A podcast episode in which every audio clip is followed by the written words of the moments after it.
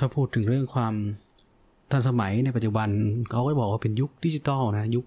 4.0 ใช่ไหมยุคแห่งข้อมูลข่าวสารยุคอะไรต่อมีอะไร ไปหมดนะฮะ ก็วันนี้บ่นไปเรื่อยก็จะรวบรวมเรื่องราวข่าวสั้นๆ ที่น่าสนใจสักประเด็น 2 ประเด็นนะฮะแล้วก็จะบ่นอะไรเล็ก ๆ น้อยๆ ให้ได้ฟังกันตาม concept ของบ่นไปเรื่อยก็คือจะรวบรวมข่าวที่สั้น ๆ ไม่มีบทวิเคราะห์อะไรลึกมากนักนะฮะเราจะบ่นเรื่องราวต่างไปด้วย ผสมผสานกันไปนะครับสำหรับที่เรื่องอะไรที่จะเจาะลึก ลงไปในรายละเอียด หรือคงเป็นบทวิเคราะห์อะไรก็จะอยู่ใน The Opinion นะครับ วันนี้ก็คงจะเป็นบนไปเรื่อยตอนที่ 2 นะครับ ครับก็สวัสดีท่านผู้ติดตามรับฟังแบบฟอร์มพอดแคสต์ ทุกท่านนะฮะก็ถ้านับรวมวิดีโอทุกทุกเรื่องทั้งหมด EP นี้น่าจะ 12 หรือเปล่า น่าจะใช่นะครับ มี relax มาแล้ว 2 มีอ่า the opinion มาแล้ว 9 เป็น 11เนาะแล้วก็มีบ่นไปเรื่อยมาแล้ว 1 เป็น 12 อ่า นี่ต้องเป็น episode ที่ 13 นะครับก็หลายท่านบอกว่าแตกรายการเยอะเหลือเกิน แต่ว่าคนทำก็ยังมีคนเดียวนะแถมมาไม่เป็นเวลาด้วยนะครับ ก็เรื่องแรกเลยสัปดาห์ที่แล้วมีท่านผู้ฟัง inbox เข้ามาใน Facebook นะครับ ที่เพจแบบ forum ก็ inbox เข้ามาค่อนข้างชื่นชมนะครับ แล้วก็ติดตามว่าเป็นพอดแคสต์ที่หาฟังได้ยากในที่มีเนื้อหาที่ในที่เป็นภาษาไทยยังไม่ค่อยมีใครทำกันนะครับ แล้วก็ส่วนใหญ่ถ้ามีก็จะเป็นฝั่งอเมริกาที่ทำก็ ขอบคุณนะครับที่ติดตามรับฟังแล้วก็ผมอยากได้ฟีดแบ็จากทุกๆทท่านแบบนี้นะครับ หรือว่ามาร่วมถกแถลงกันแบบนี้ ก็จะตรงตามใจที่อยากที่จะคิดมาทำคอนเทนต์ทำเพจทำพอดแคสต์ก็อยากพูดคุยกับหลายๆท่านถกเถียงกันในเรื่องเนื้อหาวิชาความรู้อะไรต่างๆ กับความคิดเห็นกับหลาย ๆ ท่านนะครับ ก็ขอบคุณที่ได้กรุณามาคอมเมนต์นะฮะ แจ้งฟีดแบ็กให้ทราบรู้สึกว่าจะชื่อคุณนัทธนิตนะครับ ก็ขอบคุณอีกครั้งนะครับสำหรับวันนี้เรื่องแรกเราไปดูที่ ผมจะพาทุกท่านไปที่สิงคโปร์ครับ ไปที่กองทัพสิงคโปร์ผมเพิ่งเขียนลงใน Facebook เพจแบบฟอรัมนี่แหละ เรื่องโครงการ Smart Camp นะครับ คือสิงคโปร์เนี่ยในช่วงวันนี้วันที่ 9 วันที่ 10 วันที่ผมอัดเนี่ยนะครับ เป็นวันที่เขา มีงานเหมือนเป็นงานวันนวัตกรรมดิจิตอลประจำปี 2019 นะ Digital Intervention Day 2019 นะครับ ของกระทรวงกลาโหมสิงคโปร์นะครับ ก็คือวันที่อัดเนี่ยกับวันรุ่งขึ้นก็จะมีคงมีโครงการใหญ่ที่น่าสนใจครับ คือชื่อโครงการ The Smart Camp Initiatives โครงการนี้เป็นโครงการที่จะนำแอปพลิเคชันนะทั้งในมือถือแล้วก็ระบบเซนเซอร์ ระบบสแกนต่าง มาพัฒนาปรับปรุงให้ชีวิตประจำวันในค่ายในการทำงานเนี่ยมันสะดวก รวดเร็วง่ายขึ้นและเกิดประสิทธิภาพในการทำงานมากขึ้น The Smart Camp Initiative นะครับจะประกอบไปด้วย 5 แอปพลิเคชันด้วยกันนะครับแอปพลิเคชันแรกคือ Camp Companion นะครับนะครับแอปพลิเคชันนี้จะเป็นแอปพลิเคชันสำหรับการสแกน การจองคิวในการเข้าใช้ Facility ต่างๆ ในค่ายทหารนะฮะหรือว่าเข้าไปจอง คิวเข้าระบบในการที่จะร่วมการฝึกอะไรที่เขาฟันฝึกการเรียนอะไรที่เป็นส่วนบุคคลที่เป็นเฉพาะบุคคลเป็น individual นะครับนี่คือ Camp Companion พูดง่ายคือเราไม่ต้องไปลงทะเบียนเขียนเป็นตัวเป็นหนังสือหรือว่า จะไปเข้าใช้ห้องสมุด จะไปเข้าใช้สนามกีฬา ก็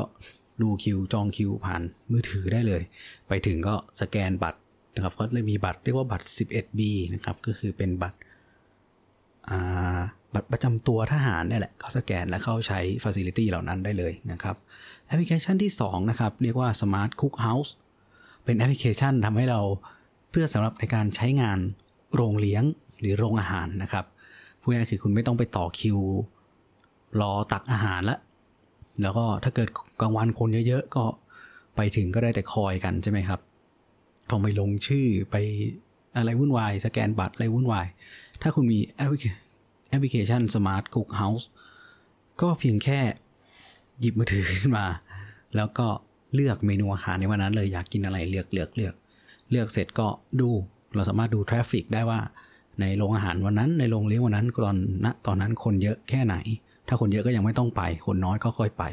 ไปถึงก็ไม่ต้องอะไรครับเอามือเนี่ยโบกผ่านเครื่องเลย เขาเป็นระบบในโครงการ Smart Camp Initiative ทั้งหมดเนี่ยจะเป็นระบบแบบ contactless สแกนนะครับเป็น biometric contactless scan ก็คือการสแกนที่ไม่ต้องสัมผัสนะครับ ถ้าเป็นสแกนลายนิ้วมือ หรือสแกนมือก็คือโบกมือผ่านเครื่องไม่ต้องเอานิ้วไปแตะนะครับ ซึ่งเสียเวลา หรือว่าก็เป็นสแกนใบหน้าอย่างนี้นะครับอ่าซึ่งก็จะบันทึกการเข้าออกไปด้วยในตัวเช่นกันนะครับ แอปพลิเคชันที่3แล้วใช่ไหมครับ แอปพลิเคชันที่ 3 ชื่อ Smart Workshop นะครับ อันนี้เป็นแอปพลิเคชันสำหรับเจ้าหน้าที่ช่างทั้งหลาย ทั้งแหลเวลาท่านซ่อมเครื่องมือทางทหาร ซ่อมยุทธปกรณ์ต่างๆ ไม่ต้องหยิบ TM นะครับ ในศัพท์ทางเทคนิคของช่างเนี่ยทางทหารเราเรียก TM Technical Manual ก็คือคู่มือทางเทคนิคในการที่จะซ่อมปฏิบัติบำรุงเครื่องมือทั้งหลายนะครับ ตอนนี้ก็ไม่ต้องแหละ เปิดแท็บเล็ตเปิดมือถือดู เป็นดิจิตอล TM เท่านั้นไม่พอนะครับเขายังนำเทคโนโลยี AR นะ Augmented Reality ใช่ไหมที่เดี๋ยวนี้แบบเหมือน เหมือนอะไรโปเกมอนโกว่าที่ยกกล้องขึ้นมาฉายไปอ้าวตรงนั้นมีโปเกมอนแล้วก็ป่าอย่างเงี้ยนะครับ อันนี้ก็เหมือนกันยกกล้องขึ้นมา ถ่ายเครื่องมือนั้นแล้วก็ไดแอกโนซีดออกมาเลยว่ามันเสียมันชำรุดเพราะอะไร เครื่องมือชนิดนั้นชนิดนี้อยู่ตรงไหนอะไรแบบเนี้ยนะครับ ซึ่งก็ ฉลาดมาก ๆนะครับ แต่ที่มันผมเห็นแล้ว wow แล้วก็เป็นเป็นการเปลี่ยนเปลี่ยนโลกทัศน์ไหมหรือว่าทำอะไรให้มันแบบเออมันทำให้เกิดประสิทธิภาพมากขึ้นจริง ๆ นะครับ หรือแอปพลิเคชันที่เรียกว่า Smart Store and Smart Armskote นะครับ Armskote ขออภัยนะครับแอปพลิเคชันทั้งสองตัวนี้เป็นแอปพลิเคชันที่ครับใช้งานในการเบิกของจากคลัง ต่างๆ รวมไปถึงการเบิกอาวุธปืนออกจากคลังนะครับ ถ้าท่านเคยเป็นทหาร หรือถ้าท่านผู้ฟังคนใดอยู่เป็นทหารอยู่นะครับ หรือเคยเรียนรอดอคุณท่านอาจจะพบปัญหาอย่างหนึ่งเวลาเบิกอาวุธ เบิกของจากคลัง เอายกอย่างไรง่ายๆการเบิกอาวุธครับ การเบิกอาวุธเนี่ยเนื่องจากอาวุธเป็นยุทธปกรณ์สำคัญเนาะสูญหายอะไรนี่เป็นเรื่องใหญ่มากๆ เพราะฉะนั้นมันจะต้องมีมาตรการที่รัดกุมครับ ในการเบิกอาวุธนั่นก็คือ เมื่อไปถึงคุณต้อง เมื่อมาถึงปุ๊บก็ต้องรอเจ้าหน้าที่คลังมาเปิดคลังเปิดคลังเสร็จนำปืนออกมาต้องมีภารกิจนะครับ มีคำสั่งบอกว่าเบิกไปทำอะไร เบิกเสร็จออกมาปุ๊บนะต้องปืนต้องตรงปืนนะต้องเป็นหมายเลขเดียวกับที่มีชื่อเราถูกไหมครับ เสร็จแล้วต้องเอามาลงในสมุด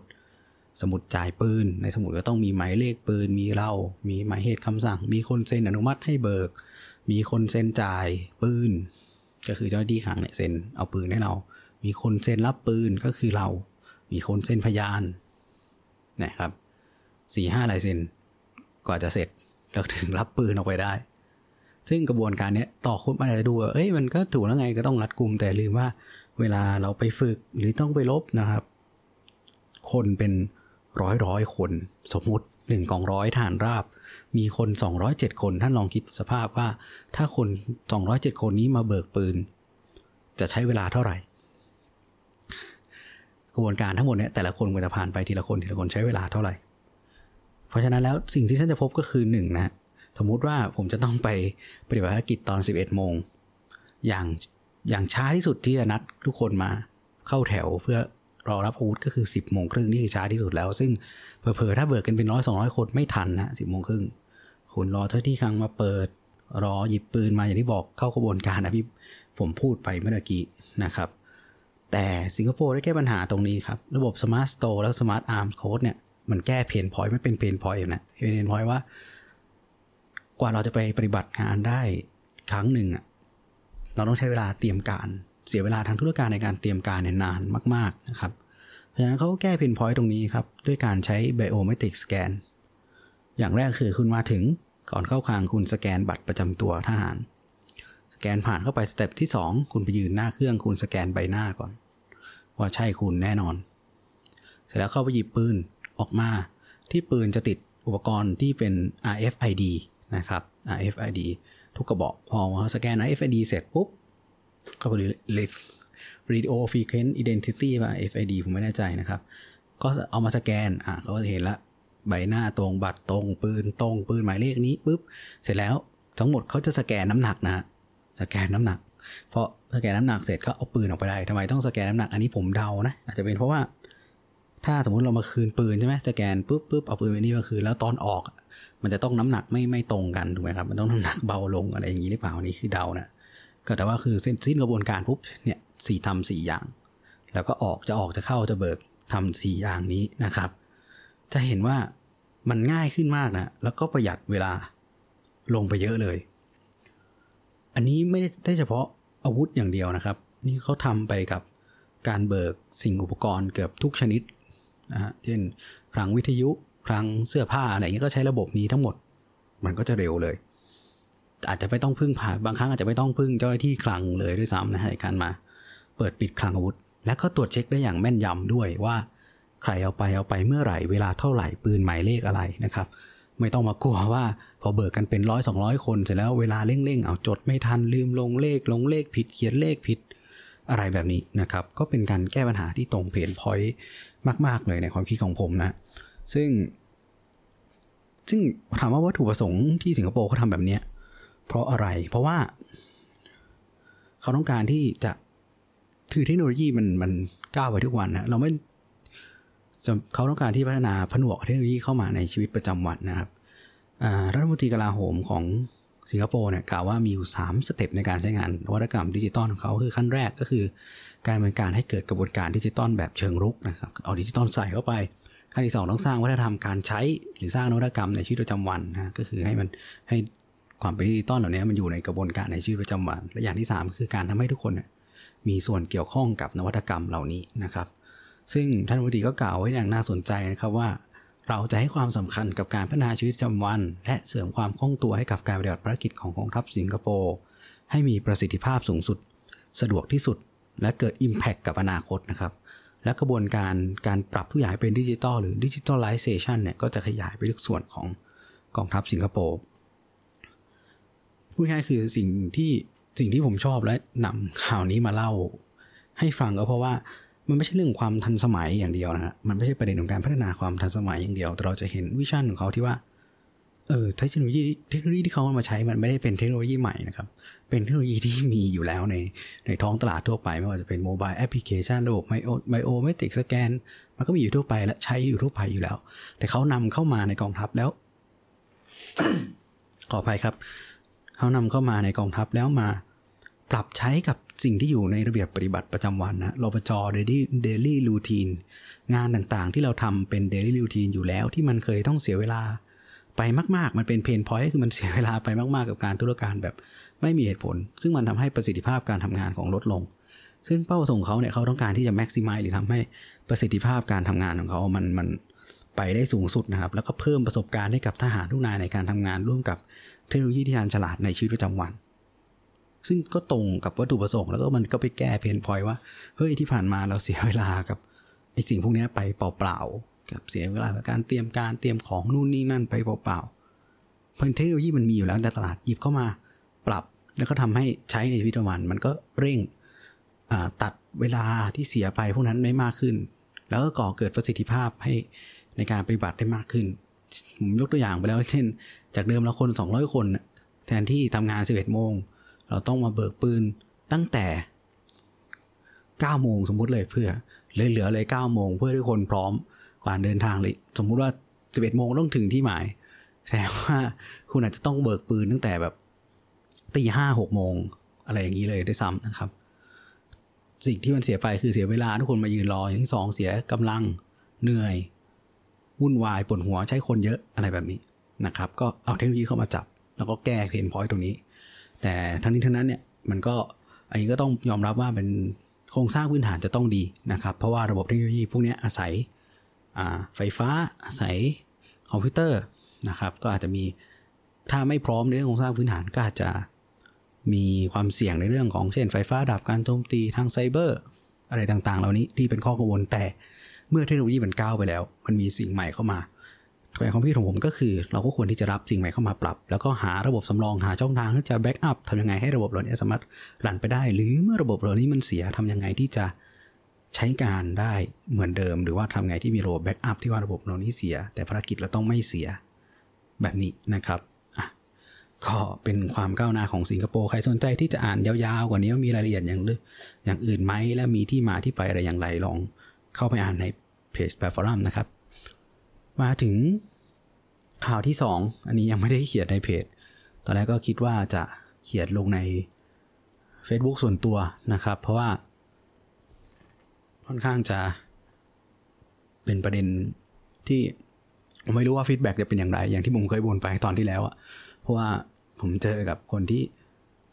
เม้นอะไรที่แบบว่าไม่ ไม่ได้หันได้อ่านเรื่องราวของผมด้วยซ้ำแล้วก็ยังเจอนะหลังจากบนไปแล้ว แล้วก็มาเขียนเรื่อง Space Force ก็ก็ยังเจอแล้วไม่น่าเชื่อว่าเป็นคนเดิมนะผมไม่แน่ใจว่าเขากดไลค์เพจผมไว้หรือยังไงนะ แต่ก็ อ่าก็ได้แต่เฮ้ออยากให้อ่านจังเลย อ่านก่อนได้ไหมนะมาถึงข่าวที่สองนะครับช่วงช่วงปีนี้นะสหรัฐจะมีการปรับเปลี่ยนตัวในทหารระดับสูงค่อนข้าง หลายท่านนะเนื่องจากว่าจะมีหลายท่านที่ต้องเกษียณอายุราชการ ทางทรัมป์เองก็เสนอโดมิเนตชื่อไปหลายคนนะฮะ ที่ค่อนข้างที่จะแน่นอนก็คือการเกษียณของท่านพลเอกดันฟอร์ด ของนักวิทยาทินสหรัฐ อันนี้ท่านเป็นประธานคณะเสนาธิการหารร่วมนะครับ หรือ Joint Chief Staff Chairman of the Joint Chief Staff นะครับ ก็จะเกษียณท่านก็เลยจะโดมิเนต เข้าใจว่าชื่อ General Milley นะฮะผมจำชื่อไม่ผิด ปัจจุบันเนี่ยเป็นตำแหน่ง Chief of Staff of the Army ถ้ามันแปลตรงตัวนะมันคือเสนาธิการทหารบกนะแต่เมื่อเทียบตำแหน่งกับไทยพูดง่ายเขาเป็นเบอร์หนึ่ง เป็น number one general ของกองทัพบบกสหรัฐราะฉะนั้นแล้วก็เทียบได้กับผู้บัญชาการทหารบกนั่นแหละทรัมป์มาเสนอผู้บัญชาการทหารบกขึ้นเป็นประธานคณะเสนาธิการทหารร่วมนะครับและชื่อคนที่ในพลที่ทำจะเสนอให้เป็น Chief of Staff คนต่อไปเนี่ยเขาก็เสนอพลเอกเจมส์แมคคอนวิลนะครับพลเอกเจมส์แมคคอนวิลเนี่ยเป็น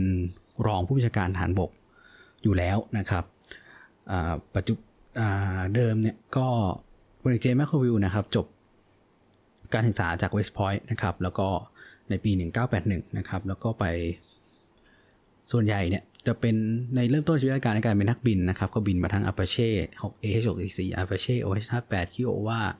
บิน AH1 Cobra นะครับ เคยเป็นผู้บัญชาการกองพลน้อยที่ 4 ของกองพลทหารม้าที่ 1 รบในอิรักนะครับ เคยเป็นผู้บัญชาการทหารนาโตในอัฟกานิสถานในเขตภาคตอนออกนะครับ เคยเป็นผู้บัญชาการกองพลพลร่ม กองพลสนอากาศที่ 101 นะครับ ก็เป็นประวัติชีวิตราชการก็พอเป็นพลโทก็เคยเป็นผู้ช่วยผู้ชาการทหารบกฝ่ายกำลังพลนะครับ แล้วก็มาดำรงตำแหน่งเป็นรองผู้ชาการทหารบกหรือรองไว้ Chief of Staff of the Army เมื่อมิถุนาปี 2017 นะครับ หรือเมื่อ2ปีที่แล้ว ทีนี้เมื่อประมาณวันที่ 2 พฤษภานะ ก็ ในกระบวนการการแต่งตั้งของสหรัฐก็จะต้องมีผ่านการสัมภาษณ์ผ่านการสอบปากคำ testify hearing ของแต่ละระดับลำดับขั้นขึ้นมานะครับ ก็จะก็ขั้นต้นก็จะเป็นของกรรมคณะกรรมการกรรมาธิการกิจการทหารนะครับของวุฒิสภานะครับ ก็เรียกมาให้ testify หรือว่าให้ให้ ให้ปากคำผมไม่อยากใช้คำว่าให้ปากคำเลยเป็นเหมือนสอบสัมภาษณ์อย่างนี้มากกว่านะครับ ให้สัมภาษณ์สอบสัมภาษณ์อะไรประมาณนี้ ทีนี้ก็ไม่น่าจะมีประเด็นอะไรเท่าไหร่นะครับ ก็เป็นไปตามขั้นตอนเขาน่าจะได้อยู่แล้วเพราะว่าชื่อเสียงเขาก็ดีนะครับ ในการตอบคาถามในวันนั้นเนี่ยก็ก็ตอบคำถามได้ได้ดีด้วยนะครับ ทั้งในประเด็นของยุทธศาสตร์ต่าง ๆ ประเด็นเรื่องของการพัฒนาวิทยุปกรณ์ประเด็นของงบประมาณรวมไปถึงประเด็นเรื่องการพัฒนาคนประเด็นของ sexual harassment นะฮะท่านก็ให้ความสำคัญกับประเด็นเรื่อง sexual harassment ด้วยนะครับในในในกองทัพอเมริกา แต่ที่เป็นประเด็นออกมาสู่สังคมภายนอกก็ต้องเป็นเรื่องในวันนั้นนะฮะภาพถ่ายที่ออกมา ภาพถ่ายจากการสอบอสอบสัมภาษณ์วันนั้นนะครับ เมื่อถ่ายไปเราจะเห็น ท่านพลเอกแมคคอนวิลนั่งอยู่บนโต๊ะด้านหน้าพร้อมกับไม้มีป้ายชื่อ ด้านหลังนะครับไล่จากซ้ายไปขวาจะเป็นสุภาพสตรีใส่ชุดเดรส สีแดงเข้มนะครับ ถัดมาก็จะเป็นผู้ชายในชุดทหารนะครับ ผู้ชายในชุดทหารนั่งเรียงกันสองคน แล้วก็ผู้หญิงในชุดทหารอีกหนึ่งคน แล้วก็สุดท้ายขวาสุดก็เป็นผู้ชายที่ใส่ชุดทหารอีกหนึ่งคนนะครับ ภาพนี้คือภาพของครอบครัวแมคคอนวิลครับคือภาพสตรี คนที่ใส่ชุด สีแดง ก็คือภรรยาของท่านพลเอกแมคคอนวิลซึ่งท่านก็เป็นอดีตร้อยเอกของกองทัพบกสหรัฐนะครับ ถัดมาจากท่านภรรยาก็เป็นลูกชายคนโต ก็เป็นร้อยเอกเหมือนกันนะครับ เป็นนักบินอาปาเช่นะครับถัดจากนั้นเป็นนายสิบครับ เป็นลูกเขยนะครับ ลูกเขยเพิ่งจบ โรงเรียน Ranger จบหลักสูตร Ranger มาหมาดๆเลยถัดจากลูกเขยก็เป็นลูกสาวครับ แต่ลูกสาวเนี่ยรู้สึกจะอยู่ในเหล่าแพทย์นะครับ ในเหล่าแพทย์ และคนสุดท้ายก็เป็นลูกชายคนสุดท้องครับ ลูกชายคนสุดท้องนี่เพิ่งติดยศร้อยเอกในเช้าของวันที่เขาต้องมาสอบสัมภาษณ์ให้ให้การสัมภาษณ์ต่อคณะกรรมการวุฒิสมาชิกเองนะครับ ซึ่งใน คำแถลงเปิดของท่านแม่คอมวิวท่านก็บอกว่าก็แนะนำตัวลูกสาวลูกชายทั้งหมดเลยนะครับ แล้วก็บอกว่าความสำเร็จความแข็งแกร่งของครอบครัวเขาเนี่ยต้องขอบคุณภรรยาอะไรเป็นความแข็งแกร่งของครอบครัวนะครับ แล้วก็สั่งสอนอบรมลูกเขาอะไรเงี้ยแล้วก็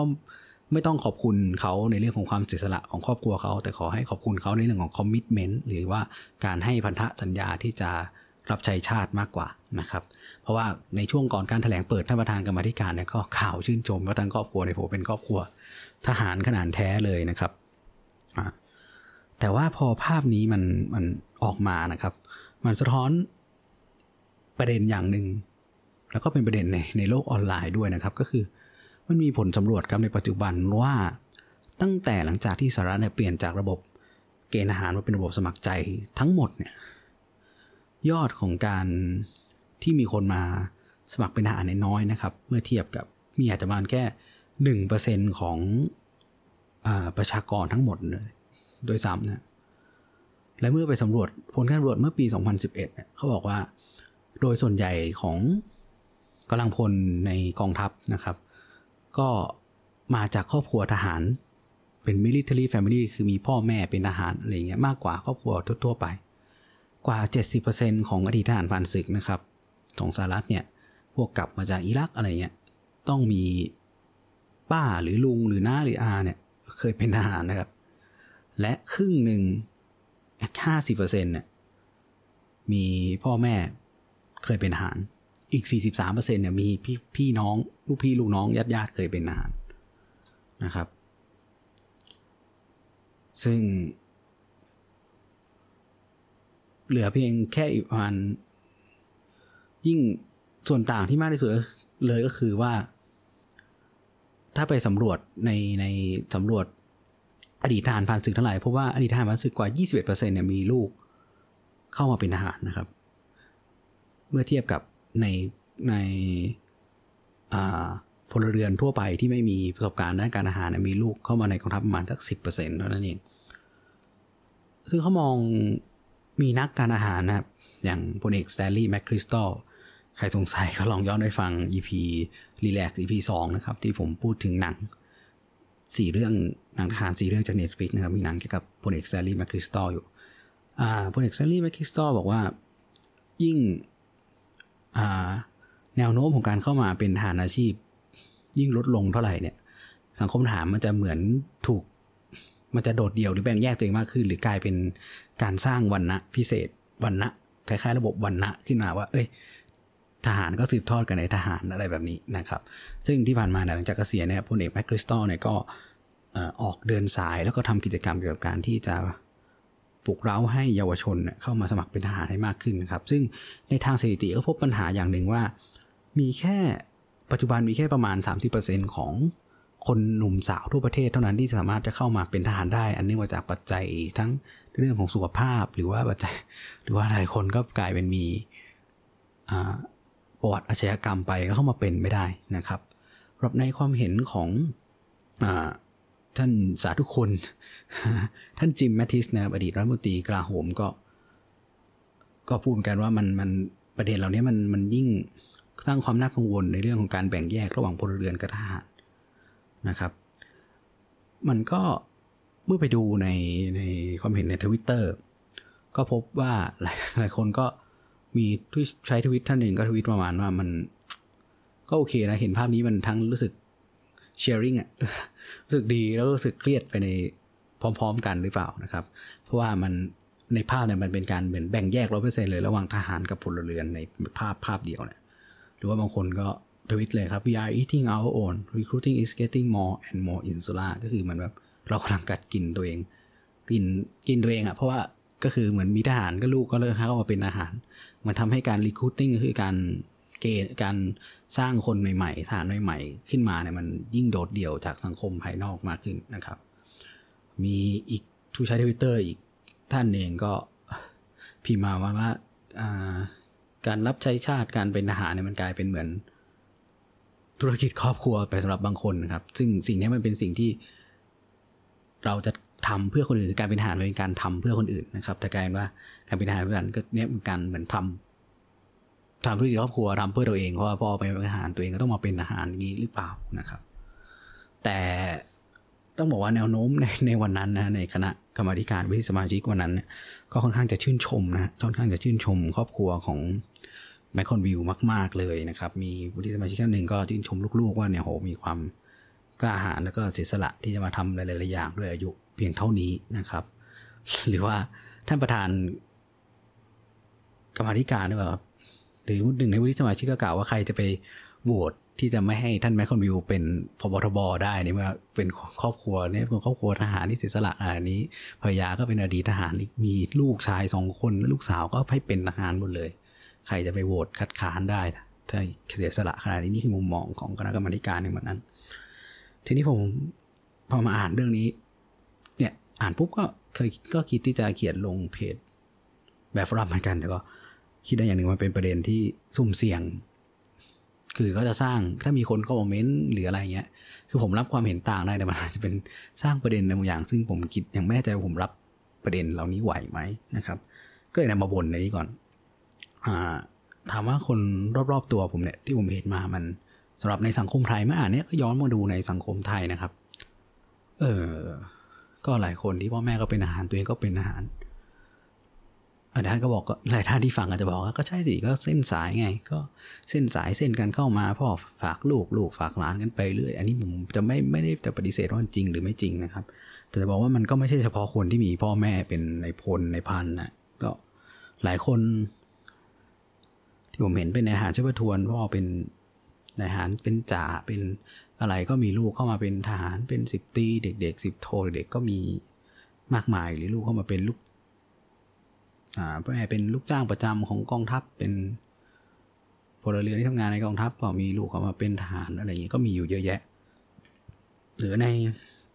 รอบตัวที่ผมเห็นก็เอาใช่เวลาพ่อแม่เป็นในหารระดับสูงก็มีลูกเข้ามาเป็นทหารอาจจะทั้ง สอบเข้ามาเป็นอาหารที่มาจากมหาวิทยาลัยหรือว่าผ่านโรงเรียนในร้อยโรงเรียนในร้อยจะน้อยหน่อย พวกคนอยากสบายพวกไม่เข้ามาเพราะว่าเรียนมันเหนื่อยนะครับ หรือแม้แต่ตัวผมเองก็ตามอันนี้ยอมรับกันตรงๆเหมือนเอาเรื่องเอาประวัติอีพีมันมาเล่าประวัติส่วนตัว หรือแม้แต่ตัวผมเองก็ตามแต่ถามว่ามันเหมือนเป็นการถ้าในถามในมุมมองของผมนะว่าผมคิดว่ามันเป็น การทำธุรกิจครอบครัวไหมหรือเป็นเรื่องที่ว่าเอ้ยครอบครัวทำแบบนี้ฉันก็ต้องเป็นแบบนี้ไหมแต่ในความคิดของผมเนี่ยไม่นะครับ เพราะว่าตอนที่ผมจะเข้ามาเป็นไม่มีใครบังคับผมหรือว่าพ่อแม่ไม่ได้บอกเอ้ยอยู่ต้องเป็นนะ ไม่ไม่ได้เป็นแบบนั้นนะครับต้องบอกก่อนว่าพื้นเพเข้าคมเนี่ย ตาคุณตาเป็นอาหารนะแต่ก็เป็นแบบสิบเอกไปรบเวียดนามมาคุณปู่ก็เป็นอาหารนะไม่ได้ใหญ่โตอะไรเป็นอาหารยศร้อยเอกผ่าน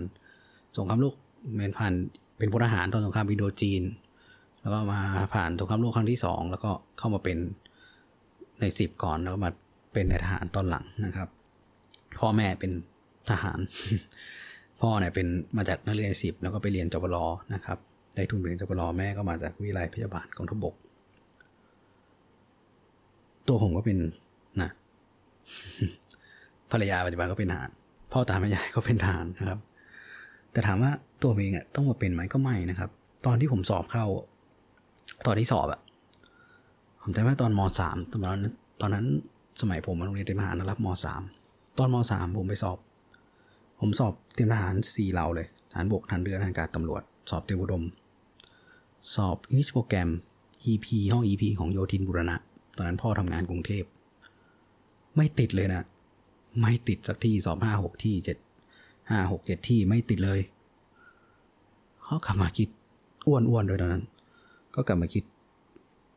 อย่างหนึ่งว่า เอ้ย เอาไงดีวะ รู้สึกผิดหวัง ผิดหวังกับตัวเองว่าถ้ามันเอาไงดี ก็เลยว่าอะนี่แหละ เป็นอาหาร อยากเป็น อยากสอบให้ได้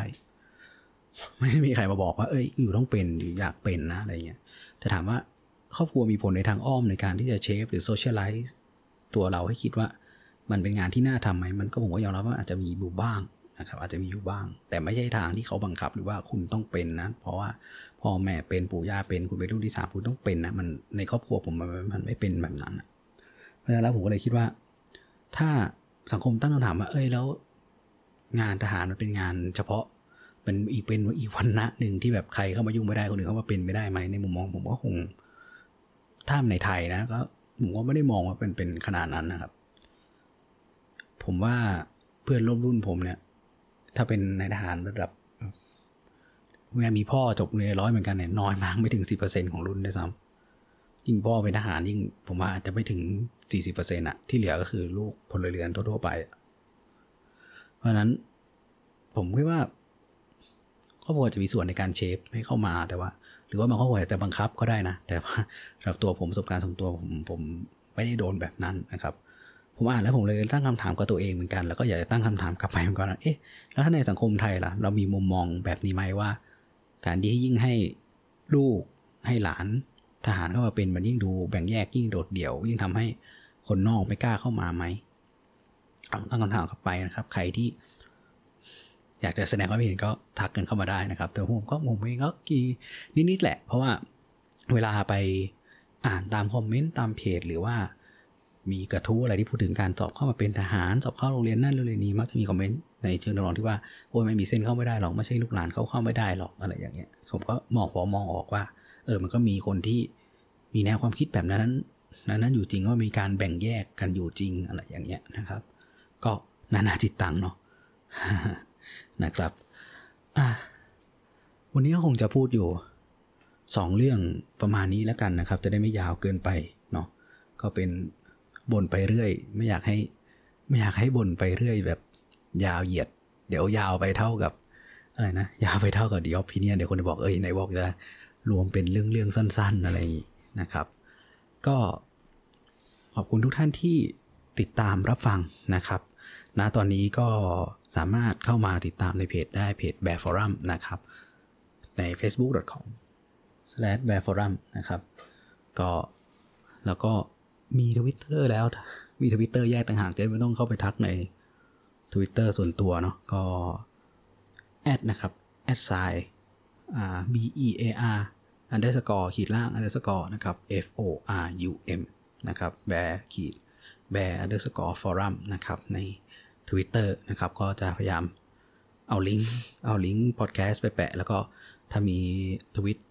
เกี่ยวกับเรื่องที่เกี่ยวข้องกับเพจแบบฟรัมก็จะเอาไปทวิตในนั้น เพิ่มเติมไปจากนอกเหนือไปจากเพจอ่าทวิตเตอร์ส่วนตัวนะครับ หรือทักในทวิตเตอร์ส่วนตัวเหมือนเดิมก็ยังได้นะครับ a s i p a n z a h a h a h a นะครับ ก็วันนี้ก็คงพอหอมปากหอมคอนะครับ ก็ยินดีต้อนรับทุกท่านที่เข้ามาฟังทุกคนนะครับสำหรับวันนี้วนไปเรื่อยโดยแบบฟรัมพอดแคสต์ขอลาไปก่อนครับ สวัสดีครับ